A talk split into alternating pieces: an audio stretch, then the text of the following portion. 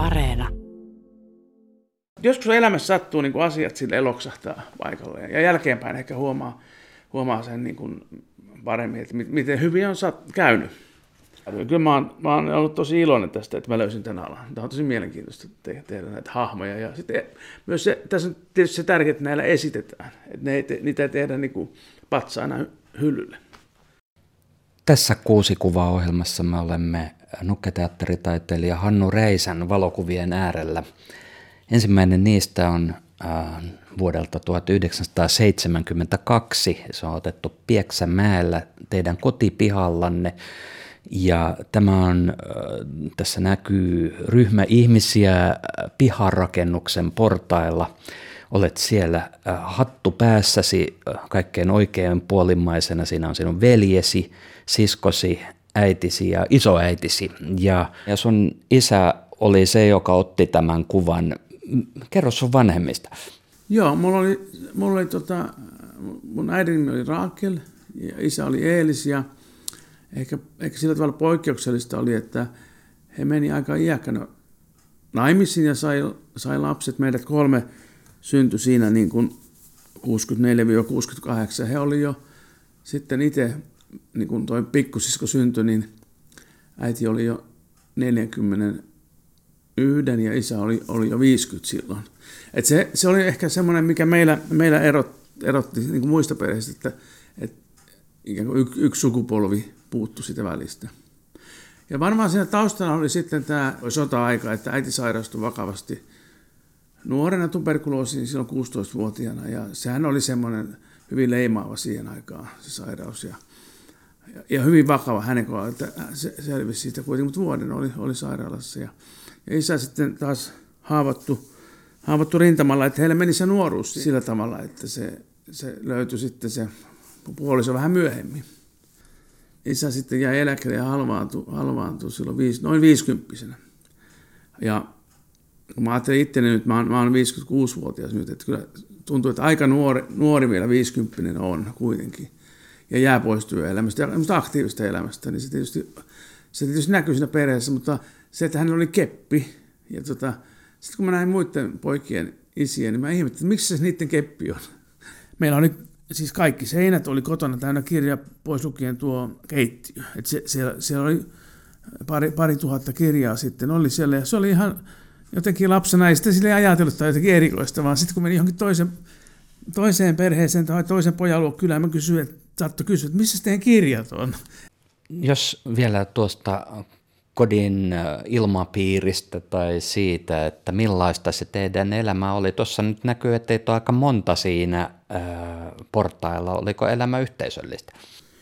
Joo, no, no, no tota, se just, että vanhemmat oli sitten kotona. Äiti oli kotiäiti ja oli tehnyt myös kyllä vakuutusvirkailijan työtä siinä aikaisemmin. Meidän siellä, itse asiassa meidän lastenhuone oli sitten ollut aikaisemmin tämmöinen vakuutuskonttori jossa, jossa hän teki Suomi-yhtiölle sitten näitä työtä, mutta kun naimisen menon jälkeen sitten jätti sen, sen pois.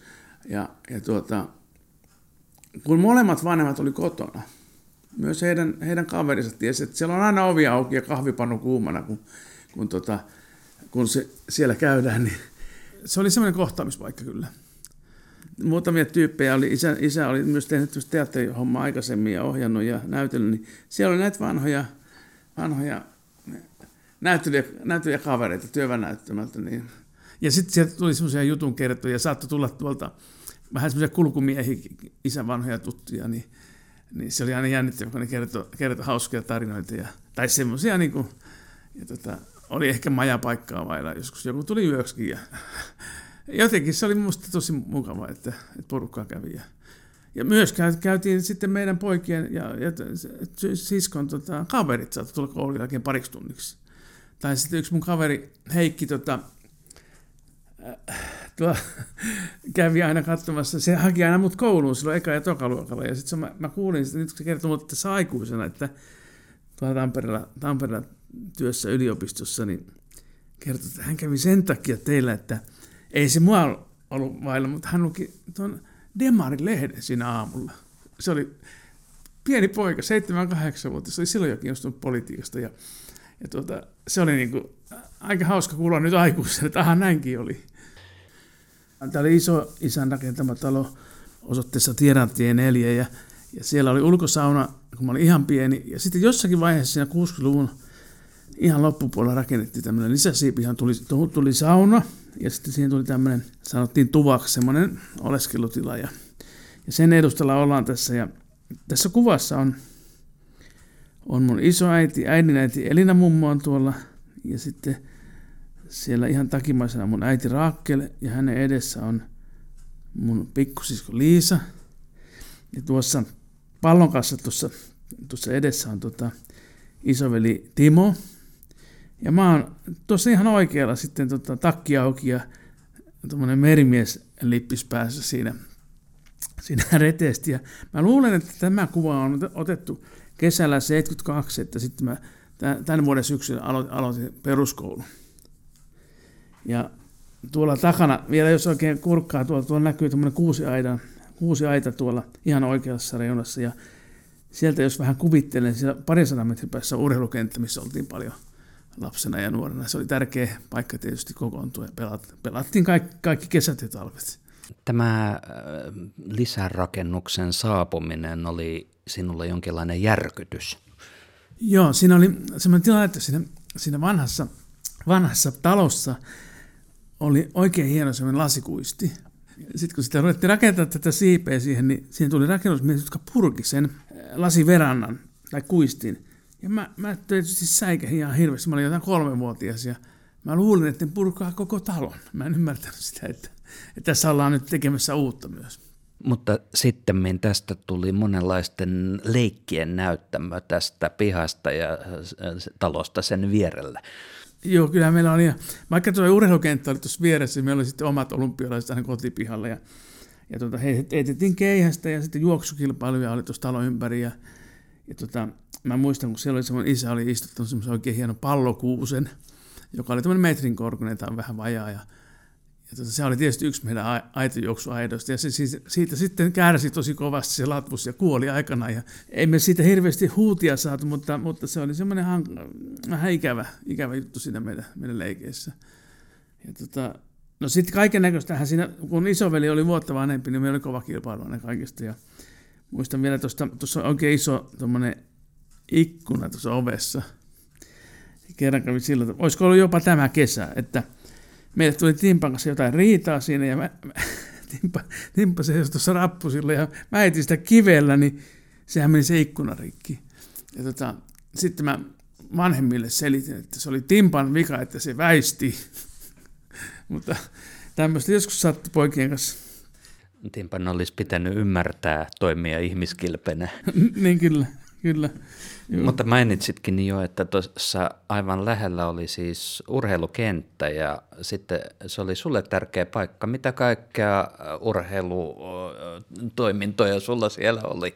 No kyllähän ne perus niin kuin futis ja pipolätkä ja tota, sitten kaikki nämä yleisurheilulajit. Mä, mä tykkäsin korkeushypystä, vaikka mä olin hirveän lyhyt. Se oli jotenkin mulle sellainen lempilaji ja pituus, tämmöiset niin hyppäämiset oli kyllä mieleisiä. Ja ja varsinkin kun oli joku yleisurheilu MM-kisat, niin kaikkihan kerääntyi tekee tai pelaamaan tai kilpaili just ihan samoja lajeja kuin, kuin niissä varsinaisissa aikuisten kilpailussa. Jalkapallon ja pipolätkän lisäksi sä pelasit myös pöytätennistä ja, ja kaukalopalloa. Ja pöytätennis tuli myös kuvioihin siinä, ää, mitähän mä olisin ollut siinä viiden, kuuden luokan kieppeillä suurin piirtein. Ja sitten koko yläaste ja lukio pelattiin sitä sitten. Ja aika tiivistikin treenattiin ja, ja siellä oli Pieksämään pyrit oli se seura, missä, missä, missä pe, pelattiin. Ja sitten tuli kaukalopallo tuli siinä, siinä kanssa lukioaikoihin, että et, tota, tarvittiin maalivahtia ja siellä oli semmoinen puulaakin turnaus, turnauksia ja, tota, ja, ja tota, kerättiin pisteitä kovasti. Ja mä aloitin, mä aloitin maalivahtina ja oikeastaan olin maalivahtina sitten koko kymmenen vuotta. Ja, ja tota, siihen aikaan varusteet saatiin tota, erotumarin kerrota kypärä ja polvisuojat. Ja sitten tota, itse piti hommata, mutta mulla oli prätkä, rotsi ja sitten moottoripyörä ajohanskat oli ensimmäisen talven varusteet. Niillä piti pärjätä. Ja tässä ohjelmassa ollaan siis nokketeatteritaiteilija Hannu Räisän valokuvien äärellä. Toinen valokuva onkin sitten jo uh, hyvin paljon myöhemmin, yli 30 vuotta myöhemmin, 33 vuotta myöhemmin kuin tuo ensimmäinen kuva. Tässä näkyy sinun nykyinen perheesi, puolisosi Tiina ja lapset Aino ja Johannes. Ja Aino ja Johannes on nyt kyllä jo isompia huomattavasti kuin tässä kuvassa. Mutta te olette tässä rannalla ja tämä ranta on Jurmalassa Baltian suunnalla. Joo, tämä on Jurmalan, Jurmalan tota, rantaa tuolla Latviassa. Nyt en muista, tämä on varmaan 2000, voisiko olla 2005 tämä kuva otettu.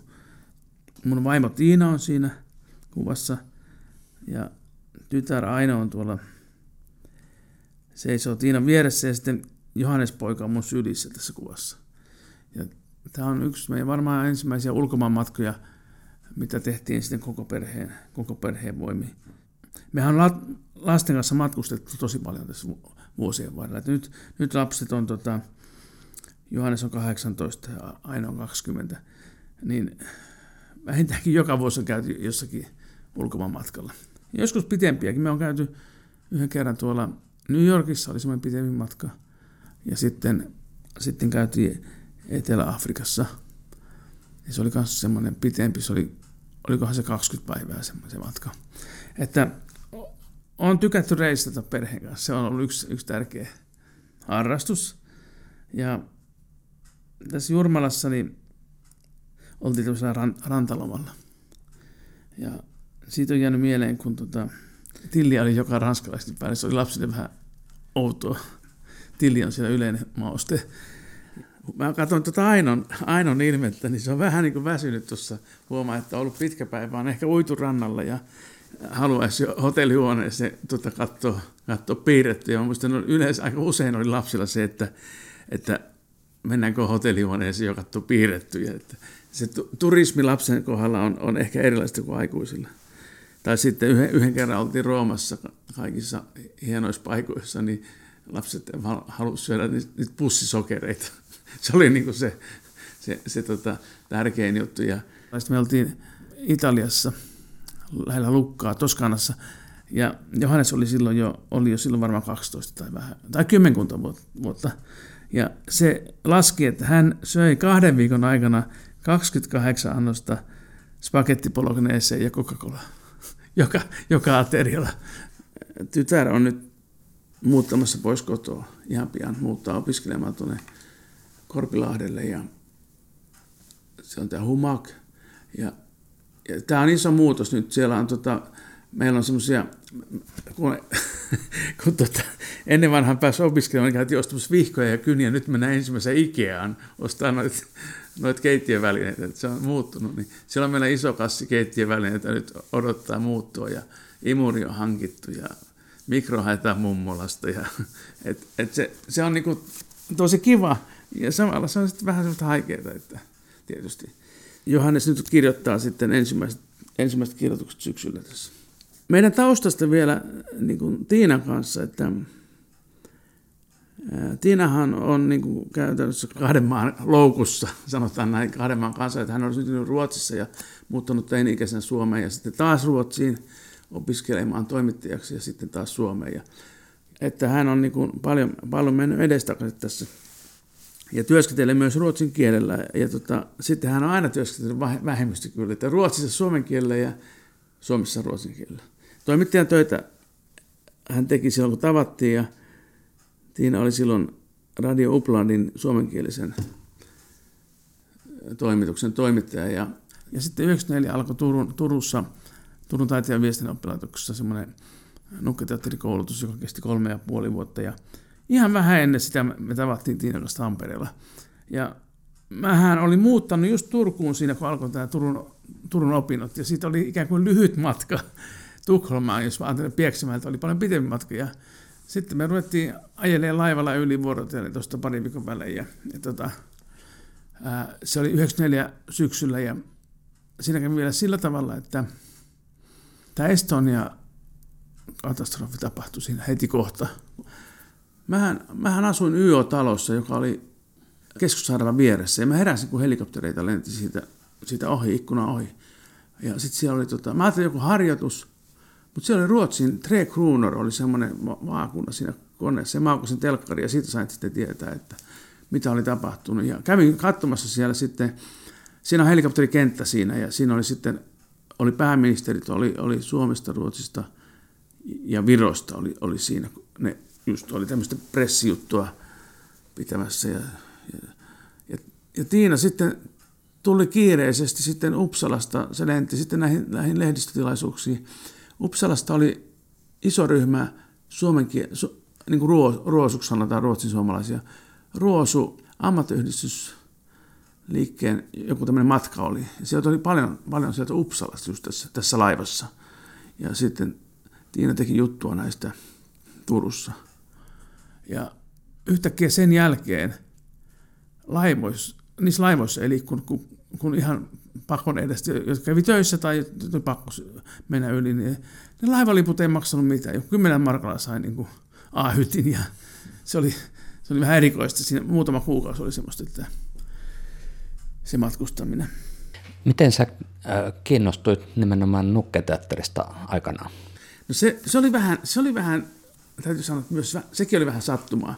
Mä olin opiskellut insin, insinöörikoulussa, Tekussa, siis tuolla Lahdessa, pu, Puolaa, ja semmoisen puolitoista vuotta, ja sit se ei oikein ollut mun, mun homma, ja lähdin pois sieltä vähän silleen niin vähin äänin vaihoin ja palasin Pieksämäelle silloin.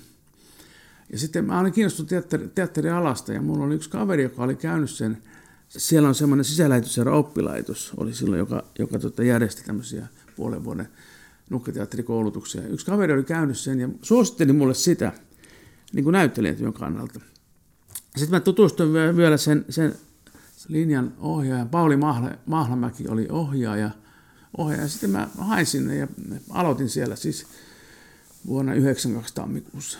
Siitä heti oikeastaan mä, mä tajusin, kun lähdettiin tekemään ni, niitä hahmoja, niitä nukkeja, että tämähän on, niin kuin, tämähän on kolmiulotteista kuvanveistotyötä, josta mulla ei ole hajuakaan, että mulla on siihen taitoja. Ja, ja se johtuu tietysti siitä suomalaisesta peruskoulusta, että kun meillä on kuvaamataidon tunnit, siellä piirretään tai maalataan, mutta siellä ei tehdä niin kuin kolmiulotteista. Siellä mä tajusin, että että nämä hahmothan on tosi, tosi mielenkiintoisia. Me tehtiin paperimassasta. Ja ensimmäinen näytelmä oli Taikuri Ots, joka, joka oli Pieksämään Polenissa ja, ja näytteli siinä leijonan roolin sitten. Ja se meni tosi hienosti. Meillä oli, meillä oli iso porukka ja saatiin sen verran rahaa ja käytiin Lontoossa sitten koko porukka viera, vierailemassa tota, eri teatterissa. Mutta sieltä sitten tuli se kipinä ja, ja, ja, ja tota, lähin, lähin myös seuraavan vuonna kävin semmoisen niin enemmän taidepainotteisen koulutuksen ja sitten vielä yhden tämmöisen ää, puolen vuoden koulutus, missä oli Pietarista, oli opettaja toinen Vladimir Ordin, joka oli todella taitava marionettimestari. Niin. Ja sitten siitä lähdin Turkuun sitten 94 syksyllä. Ja kun mä olin aloittanut opinnot siellä Turun taiteen viestin oppilaitoksessa, meillä, meillä linjan johtaja oli, oli Mikael Meski Tukholmasta. Ja hän oli marionetteatterin johtaja, niin mulle oli jotenkin luontaista, luontaista sitten hakea kesätöitä sieltä teatterilta. Ja, ja, ja sitten myöhemmin työharjoittelupaikkaan ja sitten jäin sinne töihin. Että, kyllä mä oon, mä oon ollut tosi iloinen tästä, että mä löysin tämän alan. Tämä on tosi mielenkiintoista te- tehdä näitä hahmoja. Ja sitten myös se, tässä on tietysti se tärkeää, että näillä esitetään. Että ne ei te, niitä ei tehdä niin kuin hyllylle. Ja tässä kuusi kuvaohjelmassa olemme siis nukketeatteritaiteilija Hannu Räisän valokuvien äärellä. Niistä kolmas on otettu Hydra-saarella Kreikassa ja Tämä on juuri tuota aikaa, kun mistä äsken puhuttiin. 94 olit aloittanut opiskelut Turussa ja 95 seuraavana kesänä jo olit sitten tekemässä nukketeatteria tuolla välimerellisissä maisemissa. Tässä on joku aasi ja sitten siellä on sitten aasin takana on kaksi klovnihahmoa. Joo, siellä on, se, jo, se on kaksi klounia. Tuo mikä on, tota, jolla on klouni housut, on Juan Pedro Fabra Uruguaysta. Hän asuu Tukholmassa siihen aikaan ja on nykyään Berliin, Berliinissä liikkuu ja vaikuttaa. Ja sitten mä oon tuossa, niin kuin mulla on toi kloonin paita tai takki päällä. Eli me saatiin tehtäväksi tota, se festarella tehdä semmoisia le- pieniä leijoja lapsille, jotka sitten jaettiin ilmaisiksi. Siinä kävi niin onnettomasti, että se puutavara, minkä mä sain sieltä paikallisesta puutavaraa jostakin liikkeestä, niin se oli semmoista paksua, painavaa tammipuuta, että ne leijathan ei niin lentänyt ollenkaan. Ja meidän piti piirtää siis semmoinen klounin kuva sitten siihen leija muoviin ja jakaa niitä lapsille siellä Hyttyrän, Hyttyrän kaduilla. Ja no sitten vielä tuosta klouni, klouniasusta, että oli, oli käytössä vain yksi klouniasu, niin meidän piti jakaa se sitten. Tässä, tässä on niin kuin jaettu tälleen tämä. Niin, eli toisella on housut ja toisella on takki. Niin, kyllä. Oikeastaan tämä lähtö tänne, hän oli, oli silloin aloittanut kesätyöt tuolla Tukholmassa Marinetteatterissa ja, ja mä tein siellä semmoisia isoja käsiä paperimassasta ja mä lähdin sitten tänne festarille, festarille sitten esiintymään, mutta myös viemään semmoisia helkatin isoja tuulimyllyn siipiä, jotka oli Don Quixote-näytelmässä. Mun piti saada vielä lentokoneeseen mahtua. Onneksi se taittu sen verran, että mä sain ne sitten sillä tavalla kolme metriä pitkäksi, pitkäksi paketiksi. Ja vielä lisätehtävänä oli annettu, että pitää lennättää kahta isoa leijaa. Semmoisia kaksi puoli metriä kanttiissa olevia leijoja, musta ja valkoinen. Ja se oli aivan epätoivosta. Siellä, siellä, siellä saarella ei tuullut ollenkaan. Ja sitten tämä ei ole ollenkaan mun niin osaamista, tämä leija, leijahomma. Ja sitten mä olin ihan kauhean väsynyt siinä. Ja, ja me yritettiin niitä useampana päivänä sitten lennättää. Ja, ja tota, mä että ei tästä tule mitään. Ja me oltiin sitten semmoisen puhelinkopi lähellä siinä. Melkein niin kuin itketti. Tämä on, ihan, tämä on, tämä on tosi surkea, surkea festari, että, että mä joudun tekemään tämmöisen leijajuttu, jotka ei toimi. Ja, niin sitten se hampasi, soitapas tuosta puhelinkopista nyt Tiinalle sinne Tukholmaan, niin eikä se tilanne muuttu paremmaksi. Niinhän mä tein ja, ja sitten jotenkin se tuli sitten käänne siihen. Tämä esitystilanne oli tuolla semmoisessa niin kuin ulkoilmastadionilla, niin, jossa, jossa oli betonikatsomo, semmoinen yksi sivu oli katsomo ja siellä harjoiteltiin sitten muun muassa Don Quixote näytelmä yhtä osaa ja mulla oli, mulla oli siinä muistaakseni Don Quixoten oikea käsi oli, mitä mä näyttelin. Et nukkateatterissa voi olla, voi olla sille, että kolme ihmistä näyttelee yhtä nukkaa. Mulla oli oikea käsi, se oli iso nukka, se oli yli kaksi metrinen nukka. Ja, sitten me, meidän ohjaaja Mikael Meskis juuri sieltä Tukholmasta, niin hän huuti aina kun alkoi harrastaa silence, ja sitten joku aasi sieltä aina jostain notkosta tai jostakin vuodelta huuti takaisin kauhealla kiljumisella, niin meillähän meni aina niin kuin pokka joka kerta, kun, kun yritettiin harjoitella. Tässä on tämä aasi nyt niin kuin oikeastaan pääosassa tässä kuvassa. Tämä Meske on tuota, keskeinen henkilö nukketeatterialalla. Joo, Mikael Meske, joo, hän tota, ohja, oli ohjaajana, johtajana tuolla Marionetteatterista vuodesta 58 vuoteen jonnekin sinne 2000 vaihteeseen. Ja täytti juuri 90 vuotta. Me laitettiin, opiskelijat laitettiin hänelle semmoinen videotervehdys tässä kesällä. Ja Tukholman marionetteatteri on ollut hyvin tunnettu maailmalla. Ja, ja siellä on paljon käynyt nuoria opiskelijoita, niin kuin minäkin, työharjoittelussa tai töissä. Ja sitä kautta mulle on tullut valtavan hienoja kontakteja edelleen, jotka on olemassa – tämän, tämän marionetteatterin kautta. Esimerkiksi just, just tota, kun oltiin Intiassa ää, 19 keväällä en, en, ennen tota, korona, kun, kun puhkesi, niin se, se festivaalijohtaja siellä oli, oli kans Tukholmassa töissä vähän ennen mua. Samoin nukkateatteri on myös kansainvälinen laji, et, et, eli voidaan tehdä esityksiä lähes sanattomia, jolloin sitten on paljon helpompi tarjota näytöksiä tuonne kansainvälisiin tapahtumiin ja festivaaleihin. Jos verrataan vaikka nyt niin draamateatteri, jossa se puhe, teksti on, on pääosassa, niin nukkateatterissa ehkä se kuva ja, ja se toiminta on jopa tärkeämpi kuin se, se teksti.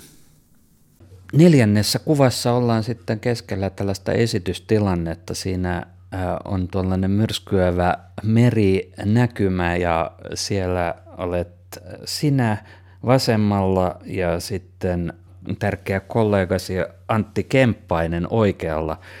Tässä esitetään Pinokkiota. Joo, tämä on tuota kuninkaallisen nukketeatterin Pinokkio-näytelmä vuodelta 2015 ja mä perustin kuninkaallisen nukketeatterin vuonna 2009 läänintaiteilijakauden jälkeen ja, ja tuossa hyvin pian siinä oikeastaan ensimmäisen vuoden jälkeen Antti Kemppainen tuli mukaan, mukaan porukkaan. Käytännössä tehdään kahdestaan, niin kuin, toimitaan niin kuin tässä teatterin johdossa. Ja normaalisti me tehdään sille, että Antilla on, on yleensä nämä näyttelijäroolit ja mulla on nukkeroolit. Ja me on sillä tavalla jaettu sitä työtä näyttämällä. Se on toiminut jotenkin tosi hyvin. Yleensä niin kuin nykyaikaista nukketeatteria tehdään aika usein sille, että siinä on näyttelijä mukana. Saadaan niin kuin vähän isompia näyttämöitä, isompia tiloja käyttöön. Tai monesti se pieni nukke saattaa niin kuin olla, olla vähän liian pieni vaikka jumppasaliin tai, tai näin. Ja tämä Pinokki on siitä, siitä poikkeuksellinen, että siinähän tämä hahmo, päähenkilö on, on jo valmiiksi teatterinukke tai puunukke, jonka tämä Zepetto tekee. Ja tässä meidän näytelmässä, niin, niin kuin siinä tarinassa, se Pinokki muuttuu oikeaksi pojaksi lopuksi. Antti on, on sitten tämä Pinokki oikea poika siinä lopussa ja löytävät toisensa jättiläis Kallan vatsasta sitten. Sen takia meillä on tuossa kynttilä mukana ja meren aallot. Ja me ollaan tehty nyt yhdessä siitä 2010 alkaen, voisi sanoa, näitä lastennäytelmiä, niin reilun puolen kymmentä, se, olisiko niitä 6-7. Ja sitten semmoista harvinaista ää, poliittista parodia nukeilla, jotka liittyy vaaleihin. Esimerkiksi nyt oli, oli tulossa tämä kummallisvaalit ää, 2021, joka sitten jouduttiin täysin perumaan. Ja, ja me on tehty vaaleihin liittyviä poliittisia parodioita nyt kymmenkunta. Edellinen oli sitten oli 2019, oli eduskuntavaali näytelmä Vallanvaihtoviikot ja sitten sitä edelleen vuonna 18 oli presidentin sekoitus. Eli tehdään semmoisia aika lyhyellä jaksolla, kun me verrataan nyt vaikka näihin lastennäytelmiin, nämä lastennäytelmät on useita vuosia ohjelmistossa, niin nämä poliittisen parodian jutut, niin ne kestää sen neljä viikkoa esittää. Ja sitten, se, sitten kun vaalit on ohi, niin sitten se näytelmä on ohi. Meillä on kertynyt vähän noita nukkeja, nyt, noita poliittisia hahmoja tuonne kaappeihin ja komeroihin. Näissä poliittisissa parodioissa niin äh, ne saavat siis innoituksen elävästä elämästä ja oikeista poliitikoista, tosin hieman muutetuilla nimillä. Joo, mun, mun tota alter ego on Paavo Käyränen, joka on entinen keskustan kunniapuheenjohtaja ja entinen kansallispuolueen kunniapuheenjohtaja. Ja voi olla, että se on taas tuleva entinen jonkun, jonkun toisen kolmannen puolueen kunniapuheenjohtaja. Mutta se on Paavo Käyränen on mun, mun suosikki ollut, mitä mä tykkään esittää. Että et se on niinku, se on semmoinen. Sitten meillä on toi aikaisempia hahmoja on Timo Roisi on ollut tuolta perussuomalaisilta ja sinisiltä ja sitten on pressana on Sauli Fiinistö, tämmöisiä hahmoja. Vihreältä Pekka Kaapisto. Sitten on Persuilta on tuo Jussi Alla-aho. Nyt, nyt saa sitten tehdä uuden, uuden tota, puoluejohtajan tänne. Tuleeko sitten tämä Riikka Eripura vai kuka, kuka tulee? Et me, on, me on tehty nämä, nämä silleen nämä hahmot, että, just, että me on vähän, vähän muutettu niitä nimiä. Meillä on imitaattoreita, niin me päästään siitä vähän niin kuin pois. Samoin, että jos nyt joku, joku loukkaantuu, niin, niin me voidaan sitten vedota, että tämä nyt ei ollut ihan oikea henkilö. Mutta kyllä yleensä nuo poliitikot, ainakin nämä, voisi sanoa, että ne enemmänkin tykkää, kun niistä noita hahmoja. Ja erityisesti kunta, kunnallispoliitikot jopa pyytää, että voisiko tehdä hänestä hahmoa. Se on meidän niin semmoinen spesiaali juttu, jota ei käsittääkseni koko Euroopassa tehdä. En tiedä, tehdään koko maailmassa.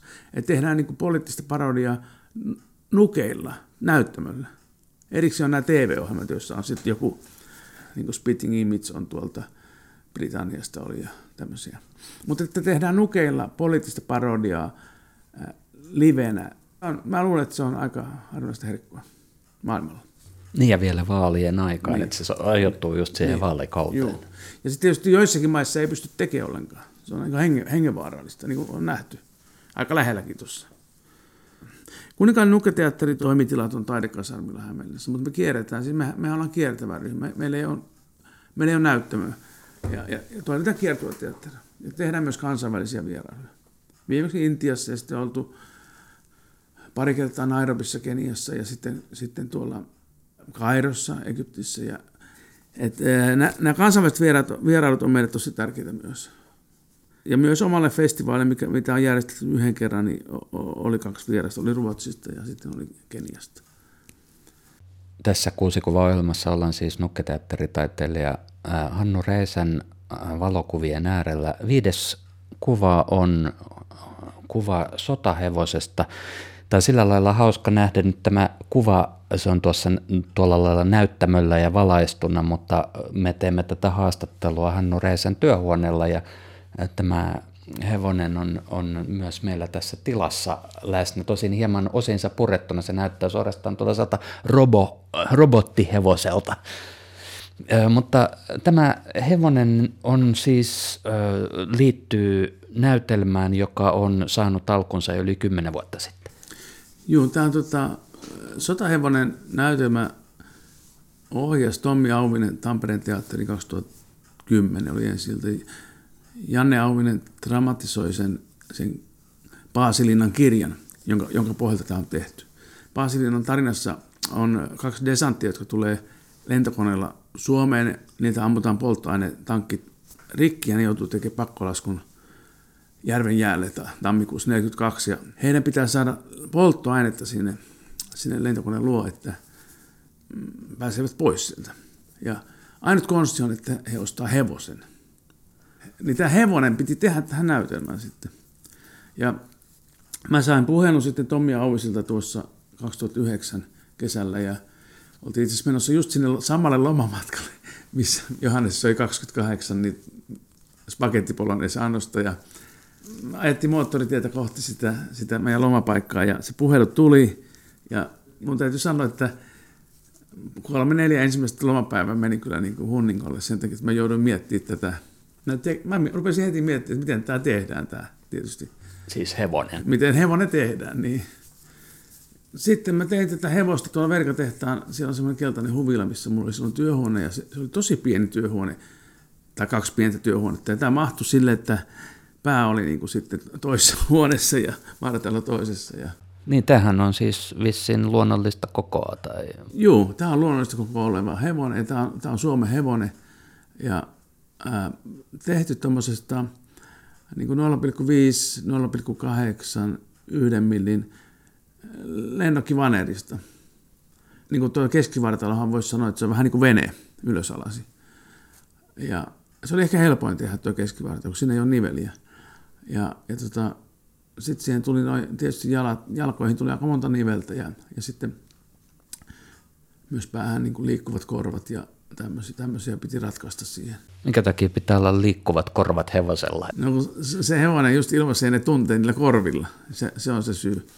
Ja tota, ää, ne oli tärkeät, tärkeät saada sitten tehtyä sillä, että se näyttää hyvältä. Ja ne, ne, tuossa, tuossa on ohjaussauva tuosta päästä, mistä sitten ohjataan korvia. Ja mä rakensin tämän siitä vanerista ja sitten mä halusin käyttää tämmöisen ruuvi, on tämmöinen Fronic ruuvi, se on leveäkantainen ruuvi. Näyttää vähän niin kuin luodilta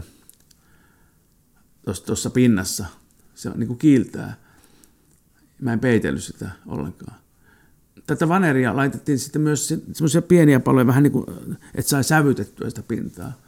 Tässä on Herdini Petsi nimellä Kaali Juuhan, eli toi herkkutatti on se suomeksi, se, se sävy. Ja sitten muutamia muita sävyjä sitten vähän niin kuin saatu siihen niin kuin sitä elämyyttä. Ja tuon häntä ja harja niin on tehty sideharsosta. Eli halusin valita tämmöisiä materiaaleja, jotka liittyy, liittyy siihen, siihen sota-aikaan. Sotahevosella on, on jokaisella rekisterinumero ja se numero tulee tuonne takalonkkaan sitten, joko parturoidaan siihen ne numerot ja tässä on, mä valitsin tämmöisen kuin R-kirjaimen, niin se on, niissä on aina kirjain, sitten kolme numeroa R-kirjain, ja sitten mä laitoin 2, 4, 5, ja se on mun isän haavoittumispäivämäärä 24. toukokuuta, niin valitsin tämmöisen numeron siihen, ja se, se tota, oli mulle jotenkin tärkeää tuoda se siihen, siihen, siihen mukaan.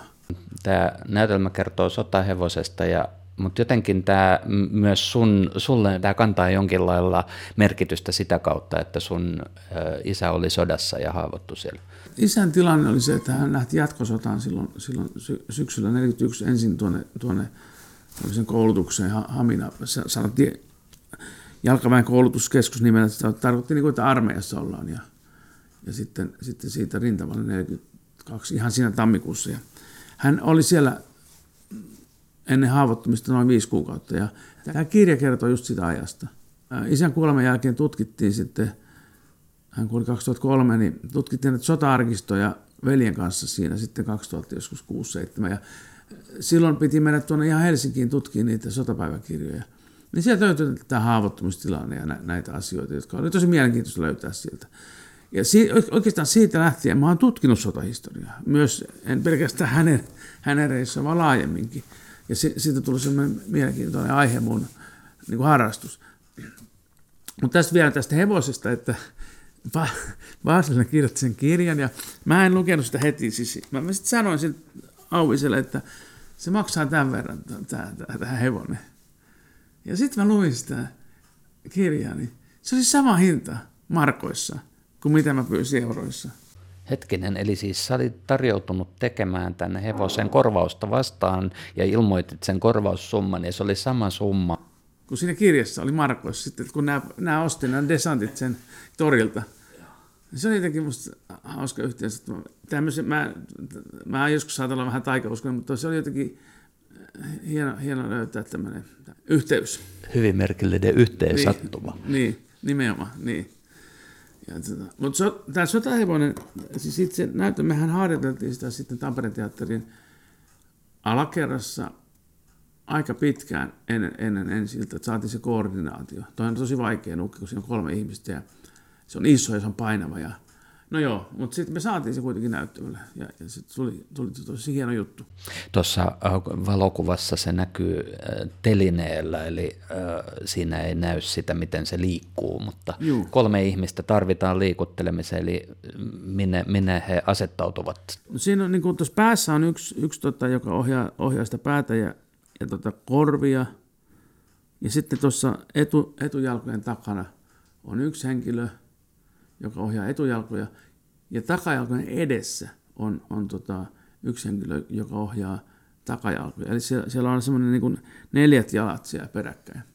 Ja kun on mustat vaatteet kaikilla nä, näillä ohjaajilla, niin, niin se, ne hävii siitä kuvasta pois.